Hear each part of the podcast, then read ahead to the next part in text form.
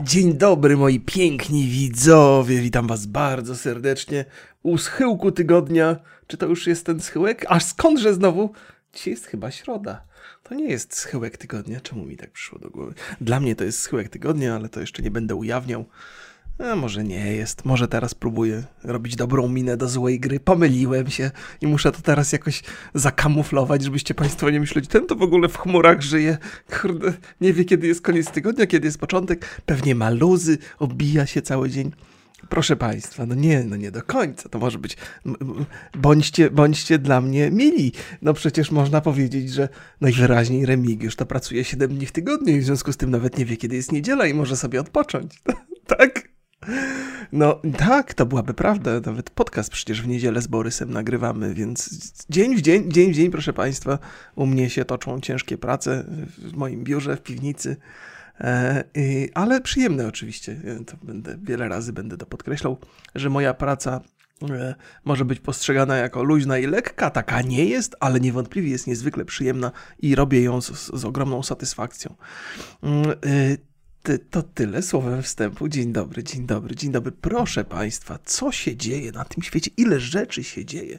Ostatnio, ostatnio taki trochę raport zrobiłem z, z najciekawszych wydarzeń z, zaledwie z kilku dni, by dzisiaj, po dwóch dniach nieobecności na, na Spotify'u, na podcaście, znaczy nieobecności, czyli tradycyjnej przerwy, e, na, na, nagromadzić taką ilość opowieści, że w głowie mi się nie mieści. Muszę znowu robić notateczki. Czy ja mogę założyć sobie okularki? Co? Trochę mi parują, jestem świeżo po kąpieli, Wróciłem ze długiego, intensywnego spaceru, znalazłem nowy skrót, nową trasę spacerową. 5 km jest za mną.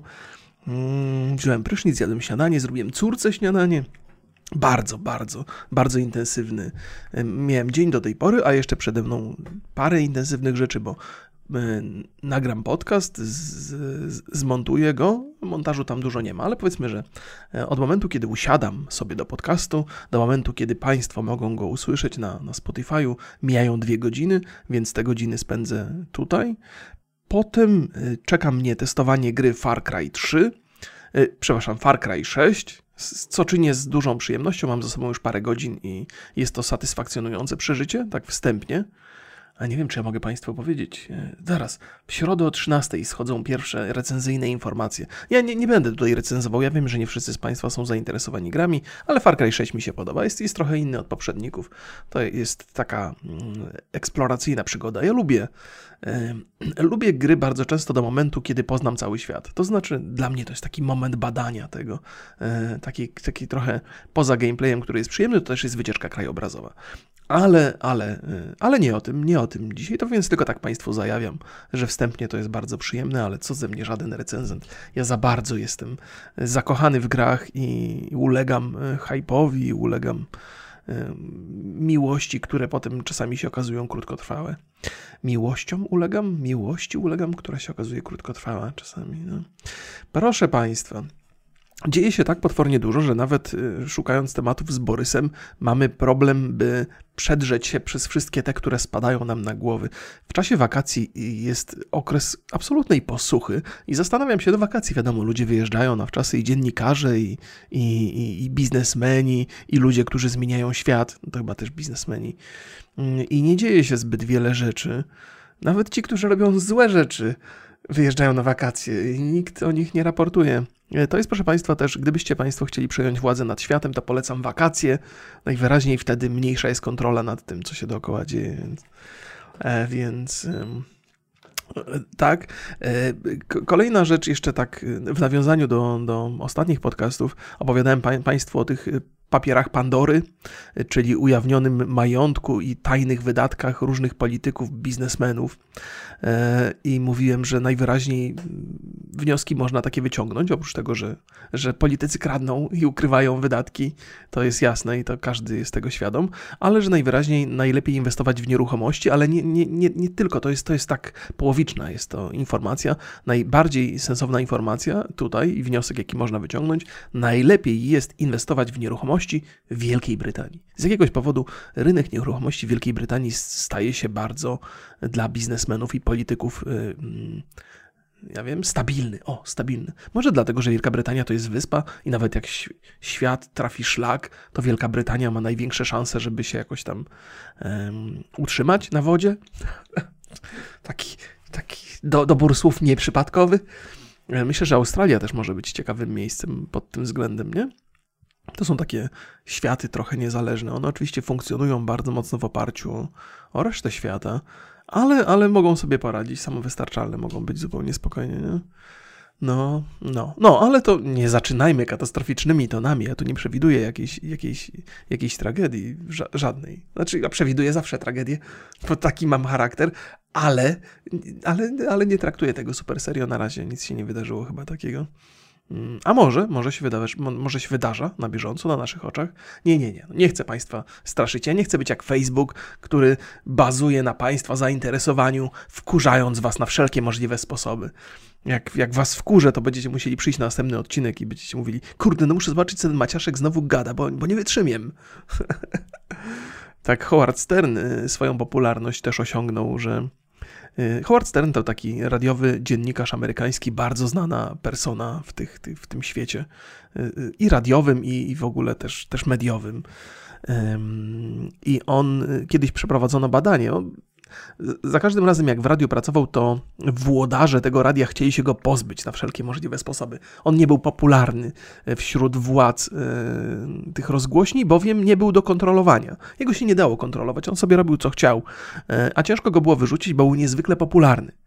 Więc szukając sposobu na to, by się go pozbyć, jedna z, ze stacji radiowych zrobiła sobie ankietę, dlaczego ludzie przychodzą na audycję. I okazało się, że chyba tam 20% miało taką opinię, tam, bo lubią, tam, ale bez, bez przesadnego nacisku emocjonalnego. Natomiast 40% czy tam 35% ludzi powiedziało, wracam na tą audycję, ponieważ bardzo lubię Howarda Sterna, a 45% ludzi odpowiedziało, wracam na tą audycję, ponieważ nienawidzę Howarda Sterna. Ale muszą go posłuchać, więc ja nie chciałbym być w ogóle jak to, jakby nie chciałbym być polskim Howardem Sternem, chciałem powiedzieć, ale na miłość boską to jest takie niedopowiedzenie. O, pan kurier przyjechał, ale moja żona sobie poradzi. Mam tutaj taki ekranik, taki mam, monitoruję sytuację na zewnątrz, mam kamery i w ogóle wszystkich was obserwuję w okolicy bezpośredniej. Nie, no żartuję, to trzeba wcisnąć guziczek i wtedy, wtedy się tutaj odpala system wizualny, ja wiem, kto stoi pod domem. I u mojej żony jest taki sam ekranik, więc mamy pełną kontrolę nad sytuacją. No, więc, więc Howard Stern jest prawdziwą, niezaprzeczalną gwiazdą i, i trzeba nie mieć w ogóle dystansu ani umiaru, by się porównywać w jakikolwiek sposób, tak pozytywny, jak i negatywny do niego, więc ja sobie to, to żartem raczej opowiadam, proszę Państwa. I absolutnie nie jestem kontrowersyjny. Czasami jest, no, czasami może bym chciał,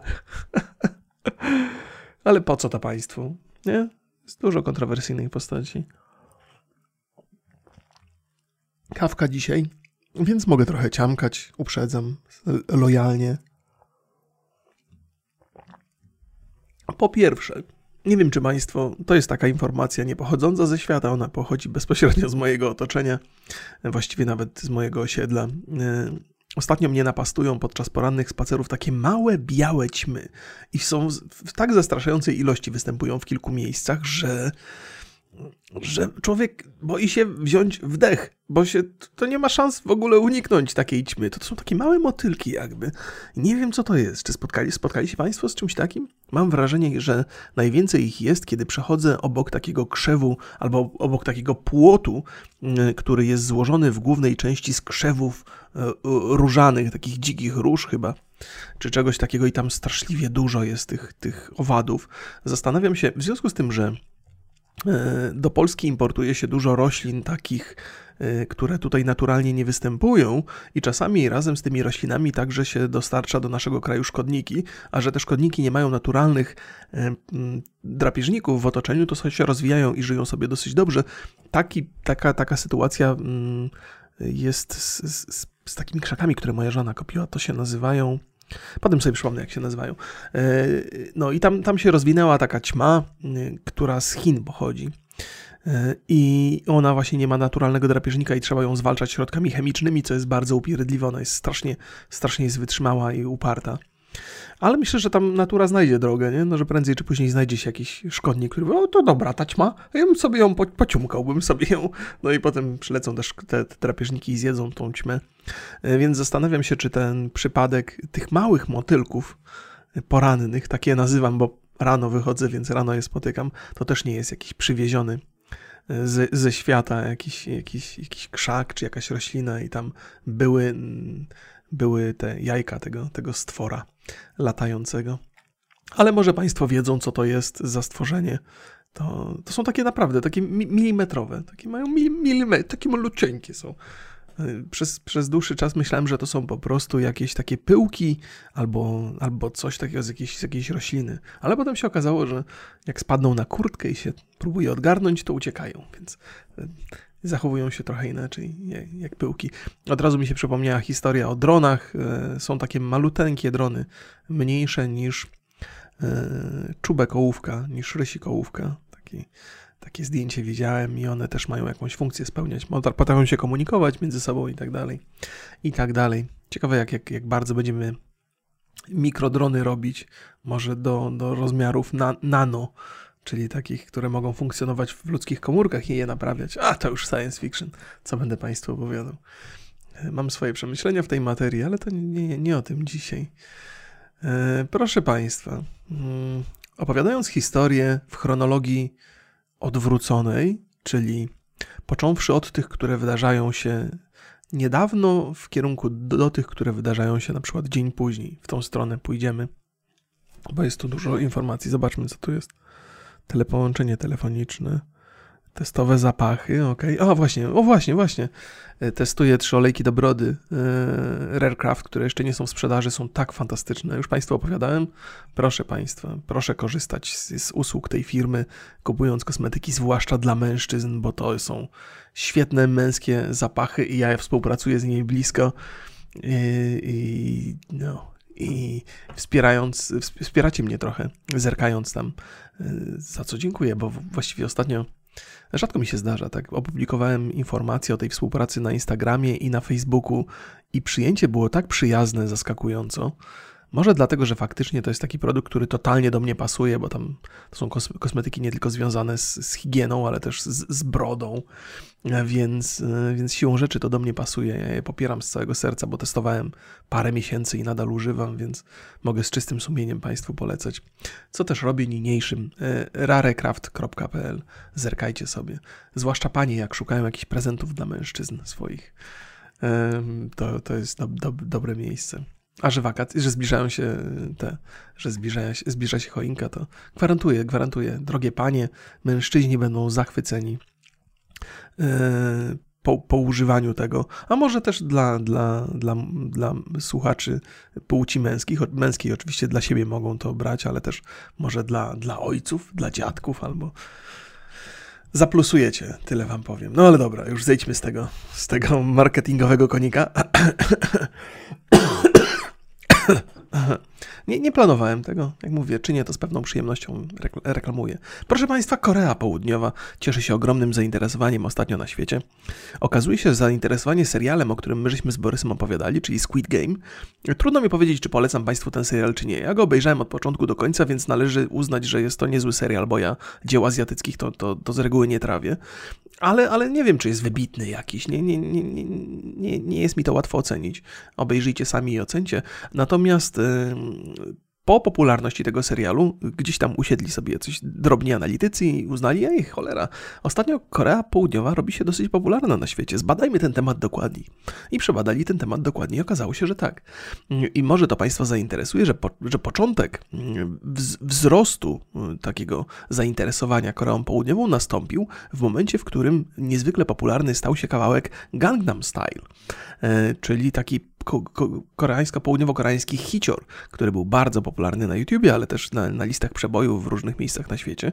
No i tam potem nastąpiło zainteresowanie muzyką, tym, tym K-popem, czyli koreańskim popem, zdaje się, że to właśnie oznacza K-pop, e, i w ogóle kulturą. E, także mm, popularność filmu, który dostał Oscara, Parasite, którego sam jeszcze nie, obejrz nie, nie obejrzałem, być może obejrzę, także przyczyniła się w pozytywny sposób do wzrostu popularności Korei Południowej, aż do tego stopnia, że okazuje się, proszę Państwa, że język koreański i jest siódmym najpopularniejszym językiem, jakiego obecnie uczą się ludzie na świecie z własnej nieprzymuszonej woli. To jest pewna ciekawostka. Te dane akurat pochodzą z niezwykle popularnej aplikacji do nauki języków obcych. E, język koreański jest tam na miejscu siódmym. Więc to moim zdaniem potwierdza tę popularność, bo o ile e, duża ilość odsłon na dziełach popkultury może być tłumaczona w różny sposób. Na przykład Gangnam Style wcale nie musi świadczyć o zainteresowaniu Koreą. Okazuje się, że się przełożył na zainteresowanie Koreą, ale o tyle mm, pewien jakby zainteresowanie samym językiem, czyli praca, którą należy włożyć w zainteresowanie danym krajem, wzrost tego zainteresowania językiem, jest raczej dowodem na to, że, że ten rejon świata wzbudza jakieś takie zainteresowanie. Muszę w ogóle znaleźć jakiś synonim do zainteresowania, bo z 55 razy użyłem w ciągu ostatnich paru zdań. Nie sądziłem, że będzie mi to potrzebne do szczęścia. Ten synonim znaczy się. Nie wiem, czy Państwo zarejestrowali, musiałem zrobić przerwę w nagraniu i odkaszlnąć. Jeszcze mnie ciągle kaszel męczy. I to w związku z tym mam także y, kolejną opowieść. Ona nie jest chronologiczna, ale to jest coś, co żona mi ostatnio przedstawiła w postaci artykułu. Artykuł, jakby, jak to artykuły miewają w zwyczaju, ich wiarygodność jest y, zawsze można ją poddawać wątpliwość. Natomiast artykuł, artykuł y, dotyczył noszenia maseczek i trochę wpisuje się w moje osobiste doświadczenia i o tym Państwu opowiem niniejszym teraz. Otóż teoria jest taka, że w związku z tym, że nosimy maseczki, to żeśmy się dosyć dobrze zabezpieczyli przed wirusami. E, grypa sobie nie do końca radzi z tymi maseczkami, one są dosyć skuteczne. To jest akurat chyba potwierdzone, chociaż pewnie osoby, które maseczek nie znoszą i są przeciwnikami, to, to znajdą dowody mm, kompletnie przeciwstawiające, przeciwstawiające się tej tezie. Ale spokojnie, zostańcie ze mną, bo ta opinia będzie krytyczna na temat maseczek, więc niezależnie od tego, czy ich używacie i papieracie, czy nie, to może znajdziecie coś y, dla siebie w tej opowieści. Otóż, teoria jest taka, i ona trochę się wpisuje w moje doświadczenia, powtarzam się, że mm, w związku z tym, że nie mamy kontaktu z wirusami tak często, jak mieliśmy w przeszłości, to nasza odporność szlakiem trafia. To jest, to jest akurat chyba także stwierdzony fakt, że nasza odporność jest na znacznie niższym poziomie niż do tej pory. E, nie tylko w związku z maseczkami, ale także w związku z tym, że unikaliśmy kontaktu przez długi czas, nadal trochę unikamy kontaktu z ludźmi, więc i kontakt z wirusami mamy ograniczony. Ja w związku z tym, że moje dzieci chodzą do szkoły, to ten kontakt mam, ale nawet obcując na co dzień z wirusami, to muszę przyznać, że w tym roku przytrafiły mi się na przestrzeni trzech tygodni dwie takie choroby, które mnie zwaliły z nóg i położyły do łóżka przynajmniej na 24 godziny, co mi się nie zdarza. W związku z tym, że mam dzieci od 13 lat i ciągle jestem na coś chory i mam jakiś tam albo katar, albo, ale, ale nigdy to nie było nic na tyle poważnego, co teraz, żeby mnie to zwaliło z nóg. Nie. Mogłem być zasmarkany, mogłem kaszleć, mogłem mieć czasami jakiś stan podgorączkowy, ale żeby leżeć w łóżku i nie móc się podnieść przez 24 godziny, to mi się nie zdarzyło przez ostatnie, nie wiem, 11 lat, albo właściwie 14 lat. 14 lat, wiem dokładnie, zapytacie, czemu, co, to, co ty tam w notatkach masz to? Nie, miałem, miałem taką, to też wymaga dodatkowej historii. Czy ja zmieszczę te wszystkie dygresje tutaj Państwu? Dobra, opowiem zaraz tę historię, dlaczego 14 lat temu ostatnio, ostatnio byłem w takim stanie. Natomiast... E, domykając tę historię, no hipoteza jest taka, niestety, że owszem, zabezpieczamy się trochę przed COVID-em, natomiast mamy bardzo ograniczony kontakt z wirusami, w związku z tym nasz układ odpornościowy robi się, zaczyna się robić leniwy i nie radzi sobie z jakimiś poważniejszymi sprawami, które mogą nas spotkać od czasu do czasu i dlatego e, COVID może być z fali na falę groźniejszy, bo nasza odporność jest coraz, coraz słabsza. Oczywiście zaprzeczeniem tej tezy jest chyba funkcjonowanie maseczek w krajach azjatyckich, bo o ile się orientuję, Azjaci mają chyba zwyczaj, by te maseczki nosić.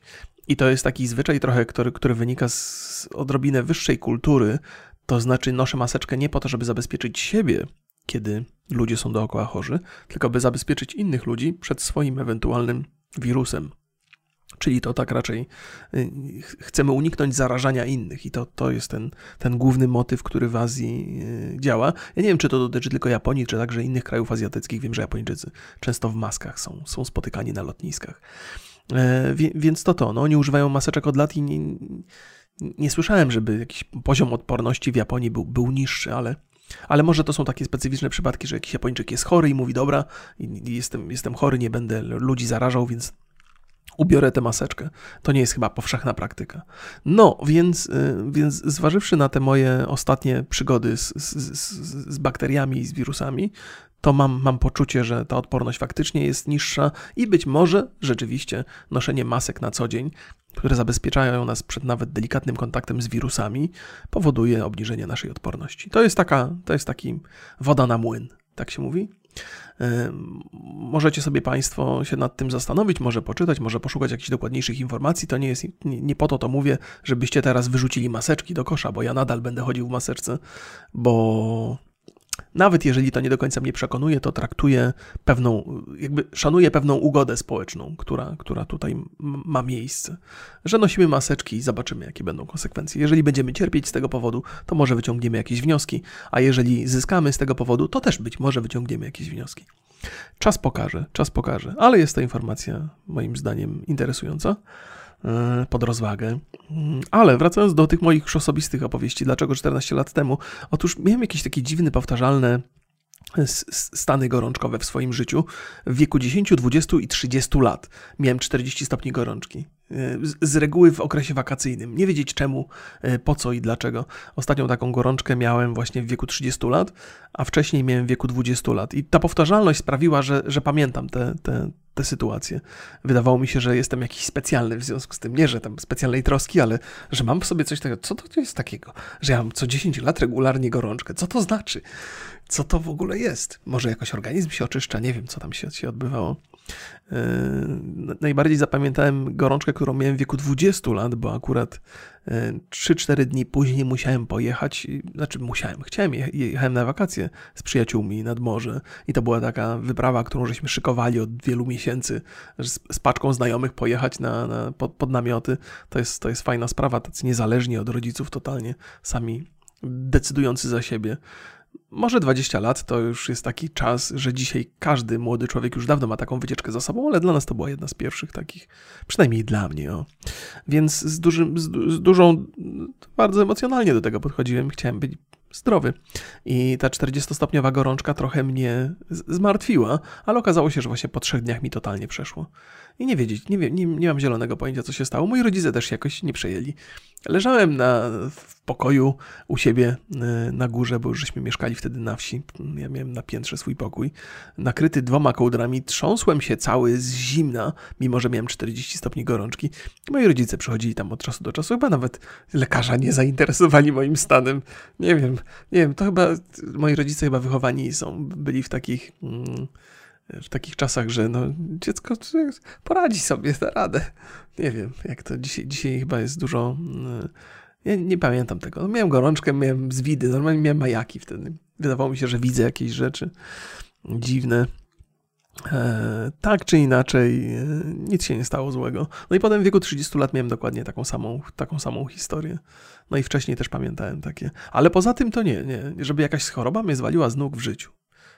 Raz byłem w szpitalu, ale to spadłem na taki palik z dosyć dużej wysokości, było podejrzenie pęknięcia śledziony, no ale to fizyczne obrażenia. Nie? Okazało się, że jestem za twardy, żeby mi śledziona pękła, więc, więc spoko, e, ale tydzień posiedziałem w szpitalu. E, i, I tyle, i tyle, i tyle. E, czasami tak mam takie mm, ból, ból tylnej części ciała, e, jak mi ktoś pisze w internecie i ty cały czas jesteś chory. Nie, właściwie chyba, chyba jest w ogóle też tak, że ja jak jestem chory, to więcej czasu spędzam przy nagrywaniu, no bo co mam robić? I dużo tych filmów takich jest w internecie, że ja jestem chory i potem ktoś ogląda serię i tam dzień w dzień jestem chory i mówi, a chorowity jesteś. Nie, ja zawsze byłem dumny i zawsze z dumą opowiadałem o tym, że, że, że jestem zdrowy i wytrzymały i w ogóle nie ulegam jakimś takim e, choróbskom. No, dobra, wystarczy już o sobie tych, tych historii. Chciałem tylko powiedzieć, że jak się ma dzieci, ok, to każdy dorosły wie, jak wygląda życie, jak wygląda życie chorobowe, więc proszę mnie tu nie oceniać, proszę się nie ważyć. Ja jestem bardzo, bardzo jestem zdrowy. No ale mówię, no, no ten, ten wrzesień był dla mnie bolesny, wbrew temu, co mówię. E, no, ale o Korei Państwu już opowiedziałem, to już jest informacja zamknięta. Nie, nie ma wiel... Poza tym, co powiedziałem, jakichś wielkich, wnikliwych wniosków tutaj wyciągać się nie da, ale to ciekawe, jest takie zainteresowanie nową kulturą trochę, bo do tej pory, jeżeli chodzi o te azjatyckie klimaty, to chyba Japonia nas dużo bardziej fascynowała, ewentualnie Chiny. A ta Korea jest czymś, czymś nowym, ale też mi się wydaje znajomym, bo te y, kraje są zbliżone kulturowo, mimo tego, że jest tam dużo wrogości między nimi. Y, proszę Państwa, och Boże, nie, znowu to, znowu ten temat. Y, Francja powraca, molestowanie, molestowanie dzieci. 300 tysięcy ofiar Chyba do, do 300 tysięcy ofiar się zbliża, zbliża ilość dzieciaków, które były tam napastowane przez księży we Francji. To przypada średnio 10 ofiar na jednego księdza, który został, który jakby niezaprzeczalnie jest winny tego, co się tam. Czyli był pedofilem, nie? Więc E, I myślę o tym dużo, e, oczywiście, to, bo to jest coś, co wywiera trwały wpływ na, na, na, na człowieka. Opowiem Państwu trochę o Irlandii też w kontekście tego, bo, bo w Irlandii się działy rzeczy podobne, ale też trochę inne. E, I to jest coś takiego, jakby zastanawiam się, kiedy mamy do czynienia z taką ilością przypadków, dobra, powiem tak, jest 230 y, tysięcy przypadków stwierdzonych, ale członkowie komisji powiedzieli, że to jest w ogromnym stopniu niedoszacowane. To znaczy pewnych rzeczy udowodnić się nie da, ale ilość y, przypadków udowodnionych jasno wskazuje na to, że było ich znacznie, znacznie więcej. Więc powiedziałem 300 tysięcy i myślę, że to też jest niedoszacowanie. Więc idąc dalej, by być trochę rzetelnym, to powiedziałem, idąc dalej za ciosem, e, Opowiadałem o tym y, w jednym ze swoich podcastów, że pewna sympatia do Kościoła, mimo tego, że on postępuje w sposób niewłaściwy y, i jest to widoczne, mm, jakby instytucja cała, wynika z tego, że my lubimy być dobrzy. Lubimy myśleć o sobie, że jesteśmy dobrzy. Jeżeli jest instytucja, która przez samo uczestnictwo w tej instytucji możemy myśleć o sobie, że jesteśmy dobrzy, to bardzo chcemy bronić tej instytucji za wszelką cenę. Opowiadałem o tym, że rozumiem, dlaczego politycy bronią Kościoła, jako że w Kościele jest ogromny autorytet i to, co Kościół może zrobić, jeżeli chodzi o walkę polityczną, jest tak istotne w tej walce, że lepiej nie podskakiwać nie? z perspektywy polityka, że to jest bardzo duże ryzyko y, zrazić do siebie Kościół, jeżeli walczymy o jakąś pozycję y, polityczną. I oczywiście to jest obrzydliwe e, i nie powinno mieć miejsca, i każdy, kto popełnia przestępstwa tego typu, powinien być ścigany z, z, z całą mocą. No to no wiadomo jak jest. Nie? I kiedy mówię wiadomo jak jest, to nie dlatego, że akceptuję ten stan, tylko Wiem, że on istnieje, wiem z czego wynika, rozumiem logikę, która za tym stoi. Jest to obrzydliwe od początku do końca, ale jest jak jest. Może żeśmy się jeszcze kulturalnie nie rozwinęli do tego stopnia, by ścigać przestępców tego rodzaju, e, którzy mają autorytet na tym poziomie.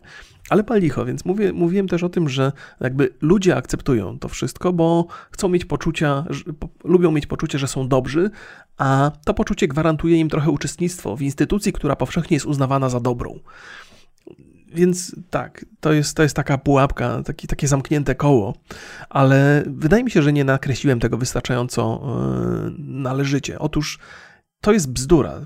Znaczy, bzdura, może nie. To nie jest tak, że ludzie chcą być dobrzy i chcą być postrzegani jako dobrzy. To jest uproszczenie, które trochę dobrze świadczy o ludziach, bo tak, a tacy jesteśmy, że zawsze chcemy być uznawani za dobrych, to jest część naszej ludzkiej natury. Otóż nie. Bo przemyślałem sobie to i uważam, że teza powinna być zupełnie inna.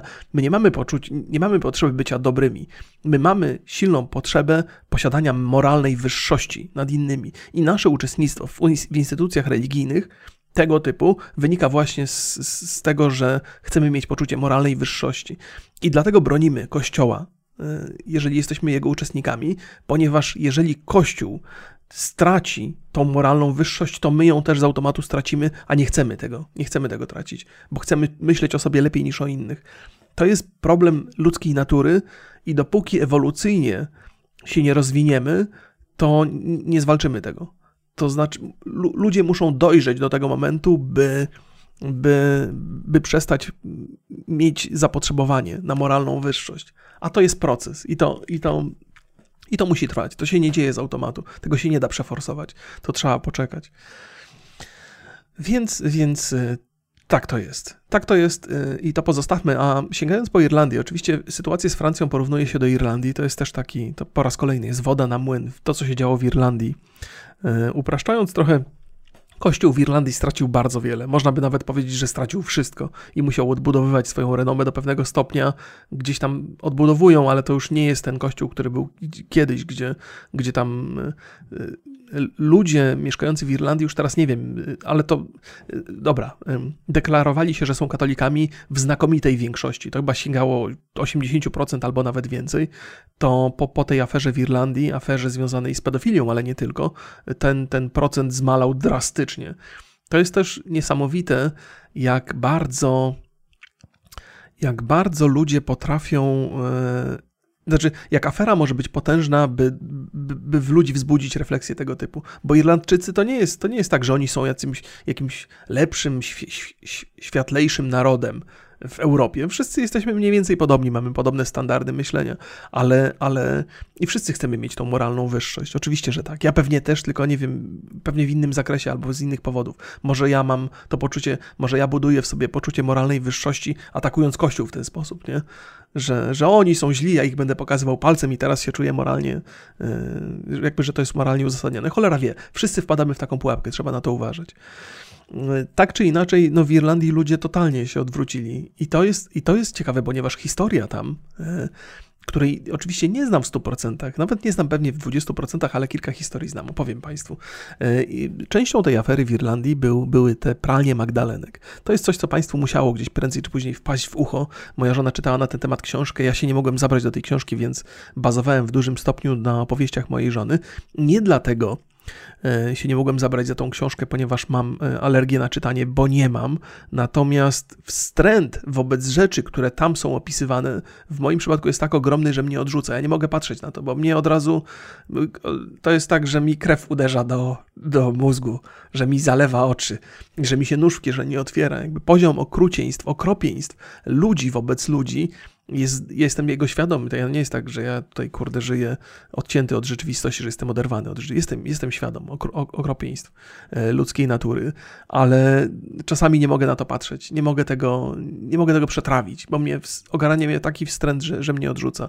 Tak czy inaczej, w tych pralniach Magdalenek zmuszane do pracy były kobiety, które zaszły w ciążę, nie będąc na przykład mężatkami albo w bardzo młodym wieku, i one były zamykane w tych, tych ośrodkach e, i, i były traktowane w sposób absolutnie szkaradny. Już począwszy od tej niewolniczej pracy, poprzez odbieranie im dzieci, poprzez to, że te dzieci w niewyjaśnionych okolicznościach umierały, przez zaniedbanie jakieś, groby dzieci odkrywane. E, słyszałem historię akurat dzisiaj w, w, w, w tym, w podcaście BBC, babka opowiadała o tym, że ona została adoptowana e, i po wielu, wielu latach zaczęła szukać swojego brata, który też trafił w ten sposób do tych, do tych Magdalenek. I okazało się, że, że ten brat nie przeżył tego, został pochowany w jakiejś tam takiej grupowej mogile, gdzieś tam pod, przysypany górką e, ziemi, że, że dojście do tego, gdzie on w ogóle jest pochowany, że został zaniedbany i za życia, i po śmierci, tak opowiadała, i to, to było takie mm, no bolesne słuchanie tego. Nie? E, I, no, no, i to jest. I, i, o właśnie, do czego zmierzam. To, że te kobiety, które trafiały do Magdalenek, nie tylko były prześladowane, wykorzystywane i piętnowane przez Kościół, ale były piętnowane przede wszystkim przez innych ludzi, którzy dookoła te, tego, którzy byli skupieni wokół kościoła. To oni pokazywali te kobiety palcami, to oni mówili, że one są złe, że, że, że zgrzeszyły, były, były piętnowane w sposób niezwykle intensywny. I to jest ta świadomość, którą być może Irlandczycy zrozumieli, że, że oni są współwinni tego, tego, co się przynajmniej działo w pralniach Magdalenek. Bo to można do, do jakiegoś stopnia zrzucać z winę z siebie, że o, ja tu nic nie zrobiłem, ja nie wiedziałem, ale, ale piętnowanie tych kobiet, jakby ten. Mm, y, nie wiem, nacisk na życie w cnocie, y, E, był na tyle silny, że ludzie poszukiwali tej moralnej wyższości, pokazując palcami tych, którzy w tej cnocie nie żyli. Nie? To, jest, to jest takie ludzkie, to jest, ja mówię to trochę sfrustrowane i być może trochę podniesionym głosem, ale to jest tak bardzo, bardzo ludzkie i tak bardzo powtarzalne i zrozumiałe trochę dla nas, nie? Że, że możemy to krytykować, możemy wyrażać wstręt, ale rozumiemy, że ludzie tak postępują. E, I to jest coś, oczywiście można potępiać ludzi, mówić, o ja bym tak nigdy nie zrobił, tamci są źli, ale prawda jest taka, że że wszyscy temu ulegamy, że, że tak, jesteśmy na takim etapie rozwoju, tak, tacy jesteśmy ewolucyjnie, że mamy tą silną potrzebę myślenia o sobie dobrze i ta potrzeba jest nie do odparcia i ulegamy jej w sposób szkaradny. E, I to jest też, to, jak, jak, jak za każdym razem, kiedy trochę, trochę, trochę odnoszę się do tematu aborcji, o którym opowiadałem parę razy, nigdy w pełni, ale e, jakby wzrost nielegalnych aborcji jak lata temu, jeszcze gdzieś tam za komuny, to całe podziemie aborcyjne, które rozwijało się bardzo dobrze, także wynikało z tego, że w małych miejscowościach ludzie pokazywali paluchami dziewczyny, które zaszły w ciążę, a nie miały na przykład męża albo były nieletnie. I, i te. I, I te wszystkie bogobojne matrony, jeżeli się taka sytuacja wydarzała w ich rodzinie, to wysyłały te, te dziewczyny do usuwania ciąży. Nieważne, czy te dziewczyny tego chciały, czy nie. Presja z, z zewnątrz była na tyle silna, strach przed ostracyzmem był na tyle silny tych wszystkich bogobojnych katolików, że, że, że, wys, że, że wysyłali te dziewczyny na aborcję. No. Nawet jeżeli te kobiety były świadome tego, podejmowały samodzielne decyzje, to często ta decyzja była podyktowana strachem przed reakcją otoczenia, społeczeństwa. Więc to, cała ta instytucja, która teoretycznie ma w nas uczyć dobra, zrozumienia, e, wybaczania innym, nie wiem, kochaj bliźniego swego jak siebie samego, to jest stek bzdur i kłamstw. Nie tak to działa. To jest tylko i wyłącznie jakby cały ten, ten, ten, ten mechanizm społeczności działa tylko i wyłącznie po to, byśmy się czuli lepiej ze sobą i byśmy mogli paluchami pokazywać innych ludzi, że oni są źli, ale zobaczcie, jak ja jestem dobry w obliczu tego całego zła, które mnie otacza. O kurde, się znowu się, się znowu się naprodukowałem. Widzicie, no to jest e, siedzi to w głowie człowieka gdzieś tam mocno i nie wiem dlaczego. Być, być może dlatego, że jak byłem młody, to Kościół miał bardzo, bardzo duży autorytet. To był taki czas, że um, kiedy kończyła się komuna, to ludzie też byli świadomi tego, jak bardzo władza y, y, jak, jak bardzo władza mm, wywierała negatywny, próbowała jakby wpłynąć na Kościół, zniszczyć, zniszczyć religię i tak dalej.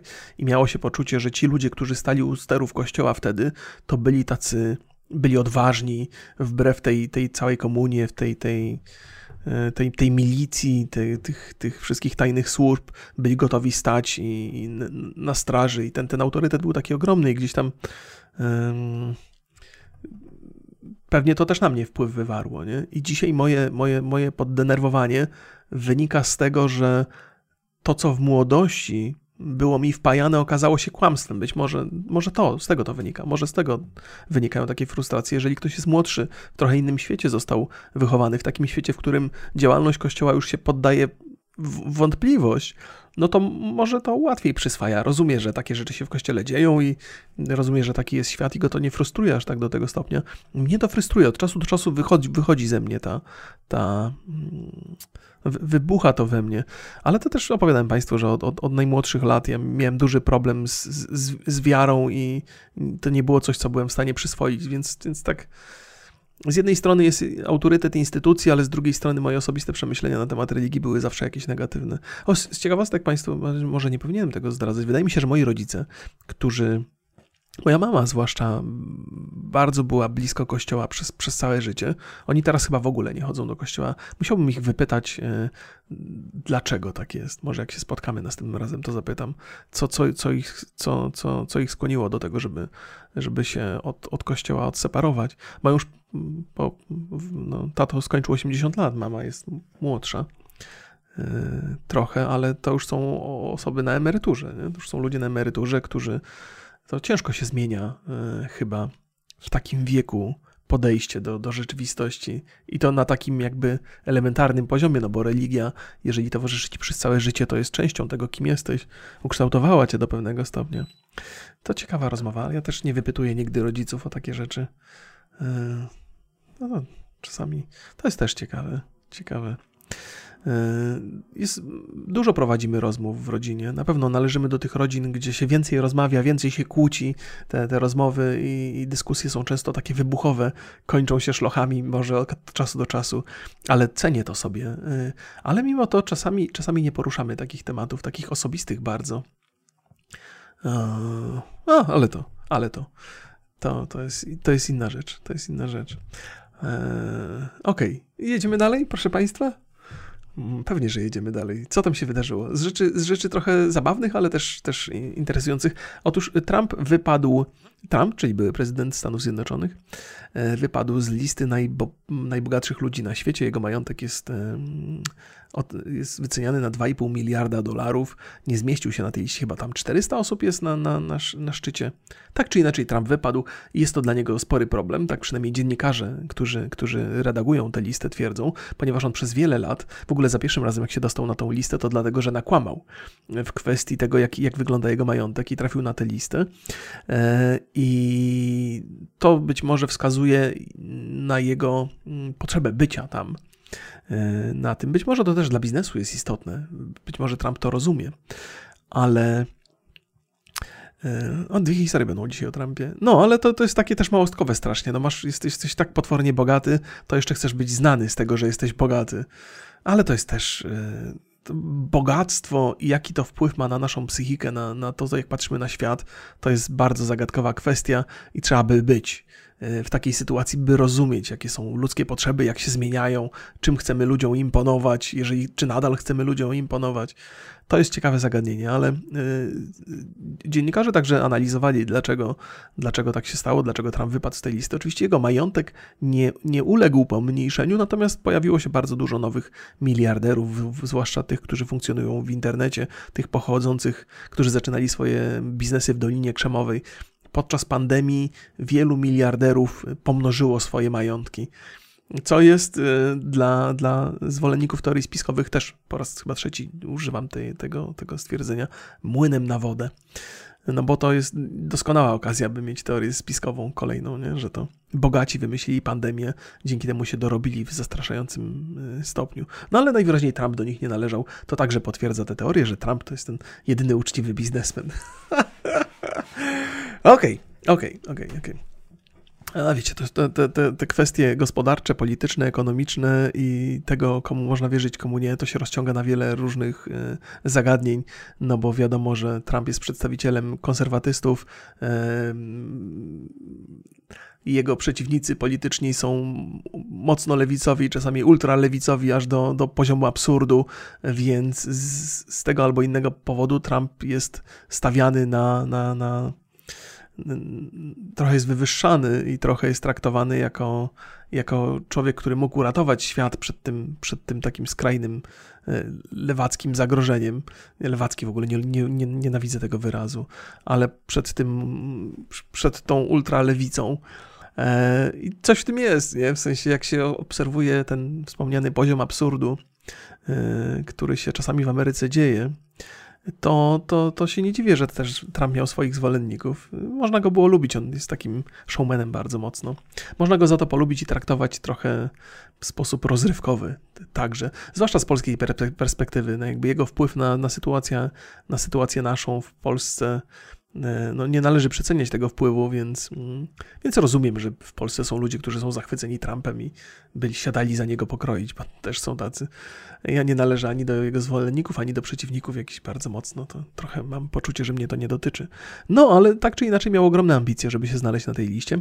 Nie znalazł się i dziennikarze tłumaczą to w ten sposób, że on e, poczynił bardzo dużo inwestycji w przeszłości w nieruchomości właśnie, e, zwłaszcza w nieruchomości w Nowym Jorku i, i niestety większość tych nieruchomości to są powierzchnie biurowe, czyli tam pewnie jakieś tam wieżowce, drapacze chmur i tak dalej. On tam ma dużo, dużo, mm, dużo tych nieruchomości.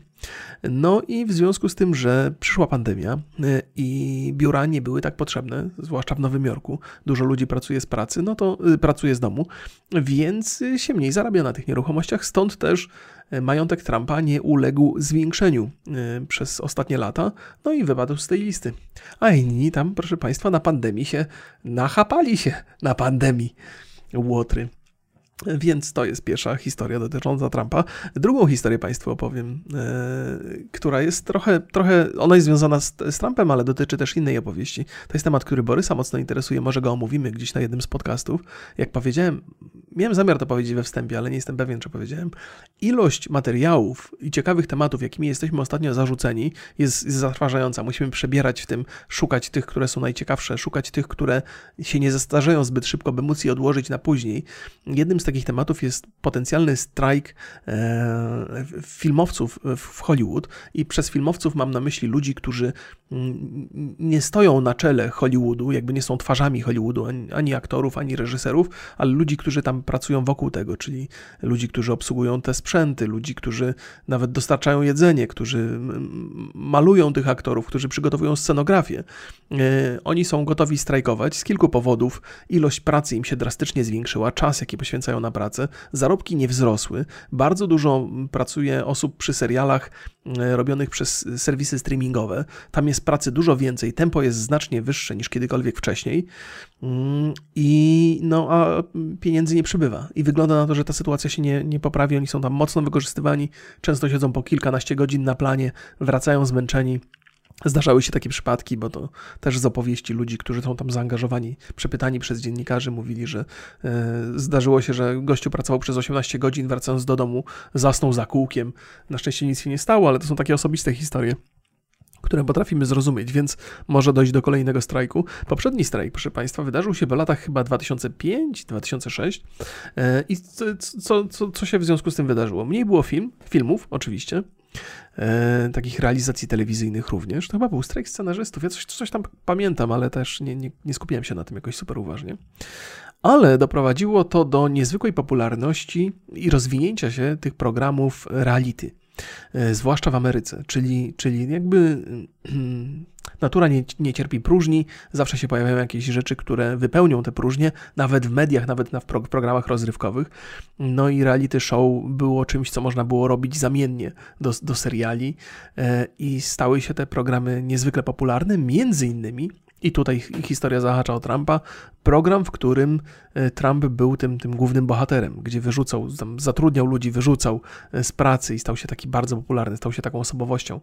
Mm, I ta, ta jego osobowość showmańska, która została zaprezentowana w tym programie, stała się częścią jego wizerunku i publicznie tę osobowość prezentował e, przez wiele, wiele lat później i także za czasów prezydentury. Oczywiście należy także przypuszczać, i byłoby to pewnie celne spostrzeżenie, że tak po prostu wygląda jego osobowość. To nie jest tak, że grał kogoś w tym programie. Natomiast jeżeli ktoś się przyjrzy uważnie temu programowi, nie ja, ale są analitycy, którzy lubią te sprawy badać, i są w miarę wiarygodni, to e, ten, ta, ta, osobowość, którą ostatecznie Trump osiągnął podczas tego programu, nie była tą, z którą zaczynał więc, więc można by uznać, że jest to, żeby to był pewien proces tworzenia tej osobowości, ale być może to był proces nie tyle tworzenia fałszywej osobowości na potrzeby programu, co modyfikowania własnej. Czyli on sam się po prostu zmienił pod wpływem tego programu. Jest to w zasadzie zrozumiałe. No nawet jeżeli masz ogromny majątek, jesteś na liście najbogatszych ludzi na świecie, nawet jeżeli oszukiwałeś, ale jesteś na tej liście, no to chyba już masz, można by podejrzewać, że twoja osobowość już jest jasno nakreślona. Już jesteś tym, kim jesteś, jesteś świadom, kim jesteś, ale najwyraźniej taki, taki intensywny, mm, taki, tak, taka intensywna rzecz jak realizowanie reality show e, może zmienić każdego, nawet kogoś, kto ma już jasno określoną osobowość. To, to jest zrozumiałe, nie? Myślę, że tak. Myślę, myśl, myślę że tak, że, że dużo tych programów ukształtowało osobowości. Jak sobie pomyślę o Gordonie Ramseyu, e, na przykład można by podejrzewać, że on od początku był taką silną osobowością, pewnie był, ale nie sądzę, żeby był aż, aż tak e, asertywny, aż do tego stopnia, w taki agresywny sposób od samego początku. Musiał się taki stać na potrzeby programu i taki już pozostał. To też jest, proszę Państwa, e, okazja do, do refleksji możemy mieć dosyć stabilne i spokojne życie i, i, być pogodzonym z tym, kim jesteśmy, ale życie może nam dostarczyć nowych wrażeń, bardzo intensywnych, które wpłyną na to, że zmienia, zaczniemy zmieniać swoją, swoją, e, swoją osobowość i sposób, w jaki patrzymy na świat, w jaki wypowiadamy się na temat świata. No i idąc dalej, idąc dalej, to, to chyba to, co Państwu powiedziałem do tej pory, to był taki raport z, z ostatnich trzech dni, właściwie tak, taki miks różnych wiadomości, które do mnie dotarły z, z, sprzed trzech dni. No, na przestrzeni, to, to, bo to były najświeższe rzeczy, czyli właściwie to, co dzisiaj usłyszałem, w, e, przemieszane o dodatkowe rzeczy sprzed paru dni. Ale e, trochę chciałbym pogadać także o... Ale dzisiaj intensywnie jest, nie? Czy Państwo potrzebują jakiejś przerwy na kawę, na siku czy coś? Ja sobie właśnie zrobiłem przerwę na kawę, na jednego łyczka kawy. E, proszę Państwa, Kobiety u władzy, kobiety sprawujące kontrolę, kobiety rządzące firmami, którymi do tej pory rządzili mężczyźni. To jest coś, co, co, co się dzieje, jest rzeczą jak najbardziej zasadną, powinno mieć miejsce. Natomiast chciałbym dzisiaj y, wygłosić tezę, y, która brzmi w sposób następujący. Presja, jakiej poddawane są kobiety zajmujące najwyższe stanowiska, jest wielokrotnie większa niż mężczyźni, którzy zajmowali te, te same stanowiska. mam takie wrażenie, że wręcz otoczenie czai się, czeka na każdą wpadkę, na każdą porażkę, a jeżeli taka porażka ma miejsce, to siła reakcji jest znacznie wyższa niż w przypadku mężczyzn. Dwie takie historie, które mnie nakierowały na, na, na tę tezę. Pierwsza dotyczy burmistrza Rzymu, e, nie pamiętam, jak się nazywa ta kobieta, bo też to jest świeża dla mnie informacja. Nie jest tak, że śledzę informacje, jak to tam, jak tam, e, jak tam się w Rzymie toczą sprawy na co dzień. Otóż Pani, która jest, która jest burmistrzem y, Rzymu, ale też muszę zobaczyć, wpiszę sobie to, burmistrz bo może to ona się zajmuje y, akurat transportem, bo, a nie, Virginia Regi, Virginia Regi od 2016 jest burmistrzem Rzymu. Bardzo dobrze. Zapamiętałem i nawet sobie sprawdziłem. Bardzo jest to, y, nie, to nie należy oceniać przez pryzmat urody, ani polityków, ani kobiet polityków, ale muszę przyznać, patrząc tutaj na zdjęcia, że to jest bardzo atrakcyjna pani. Niezwykle atrakcyjna i to bardzo mieć miło takiego atrakcyjnego burmistrza, nieważne czy jest mężczyzną, czy jest kobietą. Idąc dalej za ciosem, y, w Rzymie dzieją się rzeczy, nieprzyjemne związane z transportem publicznym. Po pierwsze, drogi są w stanie fatalnym. Tam jest dużo remontów. Y, ludzie narzekają, że w Rzymie jest po prostu brudno, że to jest brudne miasto. Ja, proszę Państwa, wszystkim Rzymianom polecam wybrać się do Paryża, jeżeli chcecie zobaczyć, jak wygląda brudne miasto, które uchodzi w ogóle za, za, za jakąś mekkę romantyzmu w Europie. Ja do, do Paryża mam. Yy, kiepski stosunek. Byłem tam parę razy. Proszę się metrem przejechać w Paryżu, jeżeli chcą Państwo poczuć z, z zapach rozpadu i, i śmieci z, no, no. Wiecie czemu ja taki jestem do Paryża, na Paryż jestem taki cięty? Bo ja nie lubię takich, mm, nie lubię jak, jak coś ma legendarny status, a nie potwierdza tego statusu taką codziennością. Więc Paryż ma legendarny status, jest piękne, wielkie miasto romantyczne, ale tam nawet nie musisz gdzieś wchodzić w jakieś zakamarki, żeby zobaczyć, że tam jest straszliwy syf. To, co się dzieje na ulicach, korki, samochody jeżdżą poobijane, jak ludzie parkują tam, jakby poziom kultury jest smród, brud i ubóstwo, chciałoby się powiedzieć. Ale o Rzymie dzisiaj. Opowiadałem Państwu, w Rzymie też byłem. Rzym jest bardzo atrakcyjny, to jest prawdziwie historyczne miasto e, i, i to uderza bardzo, bardzo mocno. Jakby ten, to, to, to, to inna historia w innym podcaście, już nie będę do tego wracał. Ale e, no właśnie, w Rzymie dzieją się rzeczy i ta konkretna informacja dotyczyła transportu publicznego. Okazało się, że w ciągu ostatnich lat 20 autobusów jeżdżących w Rzymie stanęło w płomieniach. To znaczy stan techniczny był taki. 20 autobusów za czasu burmistrzostwa pani e, pani e, Virginia Raggi. I oczywiście no, nie sposób jej winić. To nie jest tak, że w ciągu ostatnich pięciu lat jej funkcjonowania w Rzymie nagle autobusy się popsuły i zaczęły się palić. To musiały być lat, lata zaniedbań. Natomiast na nią spada to wszystko bardzo mocno. I, i no, jakby nawet informacja, którą odsłuchałem na ten temat, miałem takie poczucie, że w niej jest zawarta ta, ta taka ukryta trochę mm, teza, że a, mówiliśmy wam, że kobieta sobie nie poradzi na tym stanowisku, no to macie dowód tu, tu, tu, tu i tu.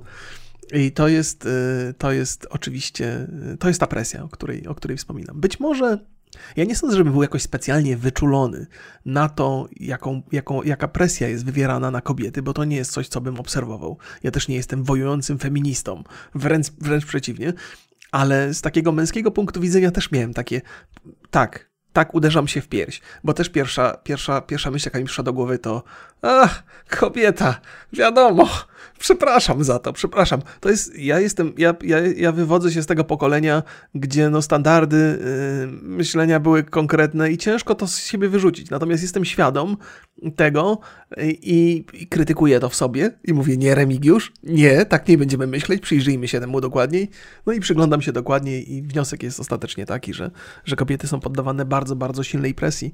Yy, gdyby, gdyby za czasów Gdyby za czasów, gdyby mężczyzna był burmistrzem, też pewnie by dostał po nosie za te same historie. Natomiast mam wrażenie, że informacja byłaby odrobinę inna, w inny, w inny sposób podana, a przede wszystkim towarzyszyłaby temu inna reakcja. Ale, ale y, sięgając po odrobinę bliższe podwórko, potwierdzające trochę tą moją początkową tezę, y, jest taka firma, która się nazywa Paradox Interactive. Y, Paradox Interactive Active.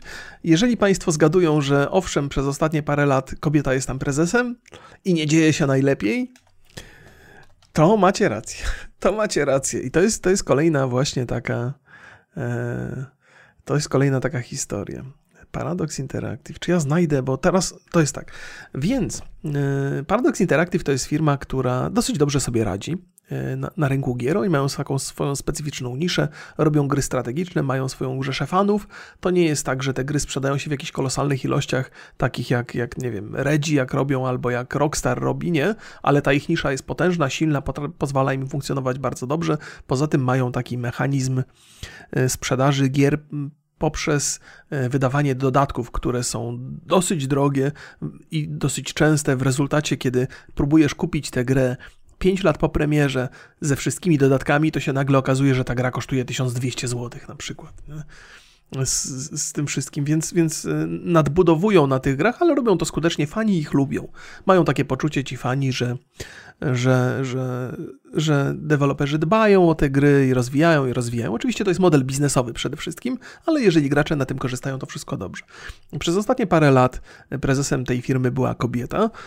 Y, poprowadziła firmę w tę stronę, że zyski z tych sprzedaży, z dodatków okazały się jeszcze większe, że dochody były większe, natomiast niezadowolenie społeczności przekroczyło wszelkie normy dotychczasowe. To znaczy, ludzie przestali, fani przestali kochać paradoks. Zaczęli zadawać dużo nieprzyjemnych pytań, mieć takie poczucie, że, że są naciągani bardzo, że dodatki nie są takiej jakości jak kiedyś i tak dalej, i tak dalej. Próbuję Państwu przedstawić tę historię w, w pigułce, oczywiście nie da się tego zrobić super rzetelnie, więc y, jeżeli ktoś zna historię dokładnie i jest zagniewany na mnie za te ogólniki, no to nie przepraszam, no trzeba to trochę uprościć. No i w związku z tym, że taka sytuacja jest i jest gniew y, społeczności, no to panią prezes zastąpił pan prezes i pan prezes jest tym człowiekiem, który wcześniej był także prezesem, więc ta, e, to stanowisko e, kobiecie e, tutaj oddane stało się tylko i wyłącznie przejściowe w tej konkretnej sytuacji i zdaje się, że zadowolenie społeczności wzrosło w związku z tym. I to też jest Oczywiście można brać pod uwagę jeszcze jedną rzecz, że po prostu ta kobieta była kiepskim prezesem. Tak jak mógł być mężczyzna i też być kiepskim prezesem, to jest coś, co jest zupełnie normalnego. Natomiast zwłaszcza w środowisku graczy, ja też jestem graczem, nie chcę tutaj e, opluwać jakoś strasznie, natomiast e, zawsze mieliśmy do czynienia, okej, okay, by tą historię opowiedzieć dosyć dobrze i dokładnie. Zawsze kobiety stały trochę na uboczu środowiska graczy. To jest zrozumiałe, ponieważ zainteresowanie kobiet grami z różnych powodów, e, nie będę ich teraz rozpisywał jakoś super dokładnie, było mniejsze niż zainteresowanie mężczyzn. Więc mężczyźni tutaj stanowili trochę zamknięte grono, kobiety bywały gość, go, gościem tego grona. To jest to, jeżeli chodzi o graczy. Idąc dalej tą historią, mężczyźni, którzy grali w gry, ja także doświadczyłem tego, z tego w młodości, nie byli przez kobiety traktowani zbyt serio. To znaczy, facet, który gra w gry, to nie był kandydat na dobrego chłopaka e, do, do towarzystwa. No to, to też oczywiście jest zrozumiałe, bo no bo co, co o czym mieliśmy gadać? Siedzimy, gramy w komputer, no to nasze, nasze jakby takie społeczne zachowania towarzyskie, no nie są najwyższych lotów, nie? Ja to rozumiem jako gracz, natomiast w towarzystwie graczy e, nadbudowała się pewna taka wynikająca trochę z tego incelstwa niechęć do wobec pań. I teraz mamy do czynienia z taką sytuacją, że, że z jednej strony jest więcej kobiet, które chcą się stać częścią tej społeczności, z drugiej strony mamy naciski zewnętrzne trochę, by uczynić kobiety częścią tej społeczności. Trochę na siłę, trochę, trochę tak, że jako, że w środowiskach, e, w tych wielkich korporacjach, w których e, tworzyło się gry, dochodziło do całej masy prześladowań wobec kobiet, wynikających dokładnie z tego mechanizmu, o którym powiedziałem wcześniej, to teraz dochodzi do, do tego skorygowania kursu, przesadnego skorygowania kursu, i te wszystkie wielkie firmy robią co tylko mogą, by zasłynąć tym, jacy oni są przyjaźni wobec kobiet i jak bardzo chcą wspierać kobiety. Ostatnia akcja, nie, nie przyglądałem się jej super dokładnie, ale Redzi, e, CD Projekt Red, wyznaczył, prze, przeznaczył stypendia dla kobiet, które chcą się rozwijać w game devie. I to, to oczywiście powoduje ogromny gniew społeczności, więc mamy do czynienia z czymś takim, że y, społeczność graczy, która z racji różnych dziwnych doświadczeń incelskich w młodości ma, cierpi na pewną niechęć wobec kobiet, spotyka się z, z dużym naciskiem z zewnątrz ludzi, którzy do tej pory zajmowali się oprócz produkcji gier przede wszystkim molestowaniem kobiet, y, czyli, czyli to środowisko winowajców, próbuje korygować swoje, swoje zachowania, wciskając na siłę do tej społeczności męskiej kobiety. I to powoduje straszne tarcia. Jakby ja ja rozumiem ten proces. Wiem, że on, niezależnie od tego, kto go przeprowadza, wynika z, z, dobrych przesłanek. Warto by było, żeby równowaga wśród graczy była większa, żeby kobiety dostawały gry, które są przeznaczone dla nich, żeby mężczyźni trochę poznawali ten świat kobiet przez granie w gry przeznaczone dla kobiet. To jest, to jest, to jest dobre i to jest ok, żebyśmy się lepiej rozumieli na każdym aspekcie y, jakby funkcjonowania. Natomiast forsowanie tego typu zmian, bo mam wrażenie, że dochodzi do forsowania, z jednej strony może być potrzebne, bo jeżeli pewne rzeczy są forsowane, to te, które. Hmm, to też jest, Boże, druga historia. Czasami trzeba nie, nie do końca rozsądne rzeczy forsować, byśmy rzeczy e, rozsądne przyjmowali łatwiej. Nie? Jeżeli, jeżeli, to wyobraźcie sobie taką sytuację, że jesteście na siłowni i ktoś wam mówi, i powiedzmy, że jesteście w stanie wycisnąć 60 kg. 60 kg. Przychodzi do was trener i mówi, dobra, wyciskamy 120, nie? A wy mówicie, ej, stary, come on, no nie dam rady, nie dam rady. Wyciskaj 120, mówi ci, dasz radę. No i oczywiście próbujecie te 120, nie, nie da się, nie da się. No to ten trener mówi, no dobra, no to w takim razie 70. I wy mówicie, dobra, 70 to już dam radę. I do tej pory żeście wyciskali 60, a teraz wyciskacie 70. Czyli, czyli to, to jest ten mechanizm, że jeżeli na, na jakąś społeczność, na grupę ludzi wywiera się nacisk absurdalny, przesadza się, to, to rzeczy, które do tej pory były odrzucane, ale są dużo mniejszego kalibru, zaczynamy przyswajać łagodniej. Więc to jest jedyny powód, dla którego ja akceptuję to, tą taką. Y, y, y, te takie absurdalne naciski społeczne. Mam nadzieję, wiem, że to strasznie pomieszałem i że Państwo słuchają tego i myślą, Boże, Niech on, się, niech on sobie to zapisze, rozpisze na czynniki. Ale mój podcast jest zawsze procesem e, myślenia, a nie wynikiem procesu myślenia, więc czasami będę tak błądził. Ale myślę, żeśmy się dogadali. Rozumiemy się już trochę, nie? Poznaliśmy się trochę. E, I to wszystko się zaczęło od, od pani burmistrz Rzymu, od pani Virgina Re, Re, Reggi. No, no, to co? E, czy jesteśmy gotowi sięgać po jakieś rzeczy? Dobra, by teraz Państwu, to, to teraz jak sobie radzić z depresją. Ja nie będę wyjaśniał tego, bo ja nie mam pojęcia. E, miewam czasami mm, gorsze momenty w życiu, ale one mijają. E, nie sądzę, żebym kiedykolwiek uległ depresji w, jakikolwiek, w jakimkolwiek stopniu. Ponoć z depresją jest tak, że jak ją masz, to wiesz, że ją masz. To jakby to nie jest to, to nie jest tego typu wątpliwość, być może miałem depresję, ale nie jestem pewny, więc jeżeli masz myślenie tego typu, to na pewno nie miałeś. E, depresja jest dosyć skrajnym objawem e, i, i łatwo, łatwym do, do wskazania. E, więc jest dużo sposobów na to, by sobie radzić z depresją. Nie, nie, nie, wszystkie są skuteczne, nie wszystkie są skuteczne wobec każdej osoby, więc wymyślono, że być może warto zastosować chip instalowany w czaszce. O, o chipach tego typu się dużo mówi, zwłaszcza od momentu, kiedy Elon Musk zaproponował własne rozwiązanie i wspomniał przy tym rozwiązaniu oczywiście, że jest to z jednej strony zabawka przysz przyszłości, która pozwoli, pozwoli nam na interakcję z internetem, z informacjami, z rozrywką, ale z drugiej strony wskazał także wyraźnie, że jest to przede wszystkim y, sensowne z perspektywy medycznej, by można było sprawdzać, co się dzieje w naszym mózgu i reagować na bieżąco. Więc y, chip, który zainstalowano w brytyjskiej, brytyjskiej pacjentce, dokładnie taką rolę spełnia.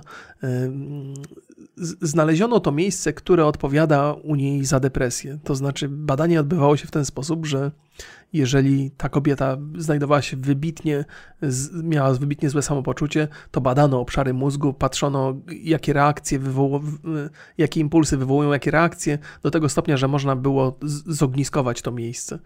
E, to pewnie jest bardzo skomplikowane, ja to po raz kolejny upraszczam, ale też dostałem to w uproszczonej formie, więc staram się Państwu powiedzieć najlepiej, jak to to zrozumiałem. E, I w związku z tym można e, zainstalować chip, który będzie badał, kiedy w tym, w tym miejscu w mózgu zaczynają się robić rzeczy niepokojące, i z drugiej strony można przy użyciu in, innego jak to się mówi, to elektrody chyba, elektrody to się nazywają, te takie cienkie druciki, które tam, można stymulować inne obszary mózgu, które kontratakują, jakby, czyli, czyli wywołują pozytywne wrażenie. E, I rezultat jest taki, że depresja tej konkretnej osoby, tej Brytyjki, która do tej pory była w jej mniemaniu nie do opanowania, nagle znajdujemy narzędzia, które pozwalają to kontrolować i zmieniać trochę samopoczucie i poprawiać to. Więc taka trochę terapia wstrząsowa, której zresztą ta Brytyjka próbowała też bez, bez efektów, ale bardzo ukierunkowana, bardzo, bardzo mm, analityczna terapia wstrząsowa i przynosi pozytywne skutki. To jest ciekawa rzecz.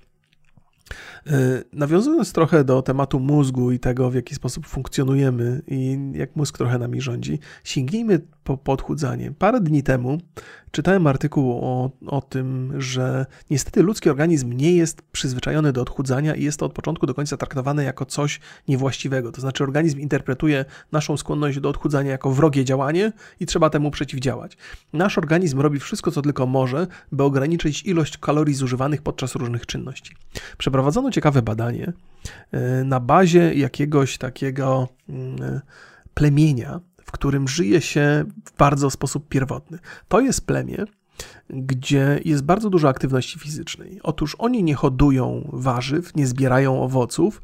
E, są mężczyźni, którzy chodzą na polowania, żywią się, żywią się mięsem, czyli każdego dnia mężczyźni wychodzą na polowanie, polują, przynoszą to, to, to mięso, więc są bardzo aktywni, dużo rzeczy robią. Są oczywiście szczupli i, i wyglądają dobrze jak należałoby przypuszczać zresztą w takich sytuacjach.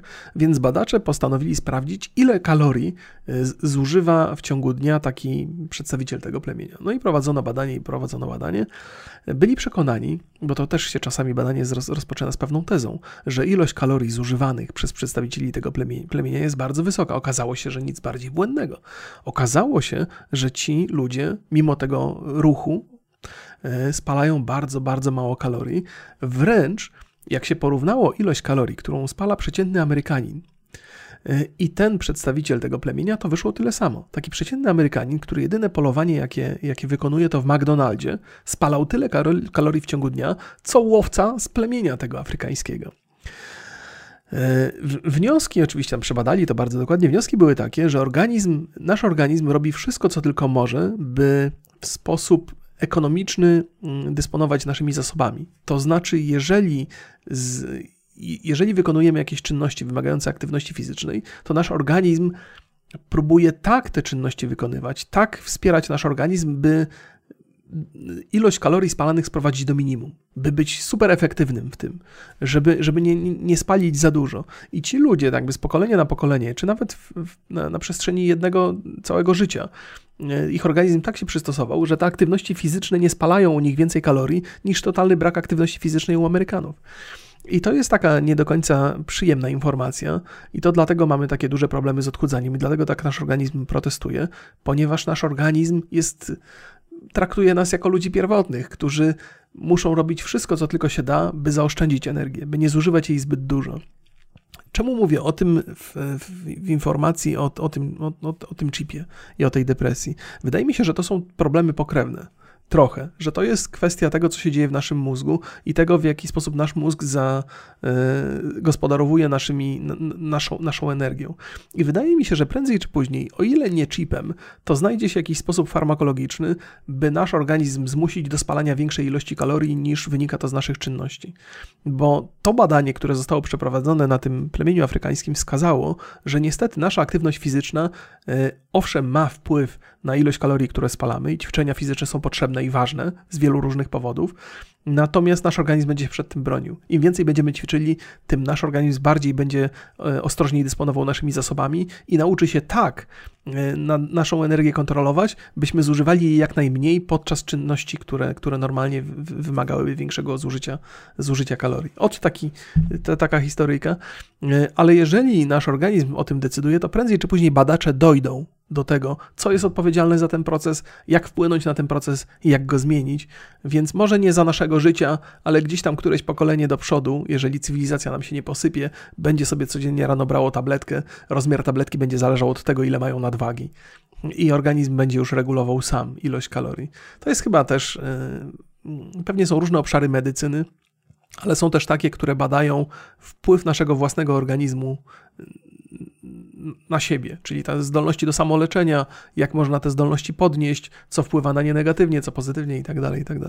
Natomiast y, ludzie, którzy, którzy opowiadali o tych badaniach, podkreślali wielokrotnie, to, to powiedziałbym właśnie z uporem maniaka, że y, należy ćwiczyć, że to nie jest, to nie jest y, że to ich badanie nie dostarcza dowodów na to, że ćwiczenia fizyczne są niepotrzebne albo nie, nie przynoszą efektu. Że ćwiczenia fizyczne przynoszą efekt, ale zupełnie, na zupełnie innym poziomie. Wpływają na długość naszego życia, na nasze zdrowie, na to, jak szybko się starzejemy i tak dalej, i tak dalej. Więc jeżeli nie tylko chcemy być sprawni, ale sprawni też chcemy być, ale chcemy dłużej żyć, to, to, to, to, to trzeba ćwiczyć. To przede wszystkim nie po to, żeby, żeby chudnąć, to jest oczywiście najlepszy, jedyny znany sposób i jest skuteczny, ale to nie do końca musi być nasza motywacja. Nie dlatego powinniśmy ćwiczyć, bo chcemy schudnąć, tylko dlatego, że to ma bardzo pozytywny wpływ na nasze zdrowie. I ja też podchodząc do swoich ćwiczeń, też myślę o tym raczej nie jak coś, co będę prowadził tak długo, jak będę miał nadwagę, jak zrzucę te, te swoje nadwyżki i to przestanę. Nie, to jest coś, co musi stać się częścią mojego życia i muszę się z tym pogodzić, muszę to zaakceptować i próbować robić tak, to jest chyba w ogóle cenne dla każdego. Jeżeli robimy coś, co nam nie sprawia przyjemności, co jest przykre, jeżeli możemy z tego zrezygnować, to rezygnujmy, ale jeżeli musimy to uprawiać, jak na przykład ćwiczenia fizyczne, to spróbujmy sobie jakoś to zrobić tak, żeby stało się dla nas przyjemne. Moje codzienne poranne spacery, które już teraz sięgają 5 km, to nie jest rzecz super przyjemna. Rano mi się nie chce wstawać i nie chce mi się tego robić. Natomiast znalazłem sobie inne zajęcia. Słucham podcastów, słucham różnych informacji, słucham jakiejś publicystyki, która została za, za, zarejestrowana w formie audio. Yy, audiobooków nie słucham, bo są dla mnie za wolne. Jest za mało informacji w ciągu tego godzinnego marszu, który sobie uprawiam, audiobooki są za wolne. Musiałbym przyspieszać, a nie lubię przyspieszać, bo to dziwnie mi brzmi. Więc, no więc słucham sobie podcastów informacyjnych i myślę sobie, o kurde, no, dokształcam się fizycznie i dokształcam się e, in, intelektualnie. Więc e, dwie pieczenie na jednym ogniu i mi jest łatwiej dzięki temu, bo jak mi się nie chce wyjść, to mówię na jak ja sobie dostarczę codzienną porcję informacji, co będę siedział na tyłku i słuchał bez sensu zupełnie. Więc to mnie motywuje dodatkowo. Mam jeszcze kilka rzeczy do państwa, Państwu do opowiedzenia, ale, ale już wystarczy na dzisiaj. Chyba, chyba gdybym miał zmierzyć ilość słów wypowiedzianych podczas podcastu, to dzisiaj padł, proszę Państwa, rekord na podcaście numer 56. Być może. Pozdrawiam Państwa z ogromną miłością. Yy, zachęcam do zerknięcia na rarecraft.pl I trzymajcie się. Do zobaczenia. Całuski. Hej, hej.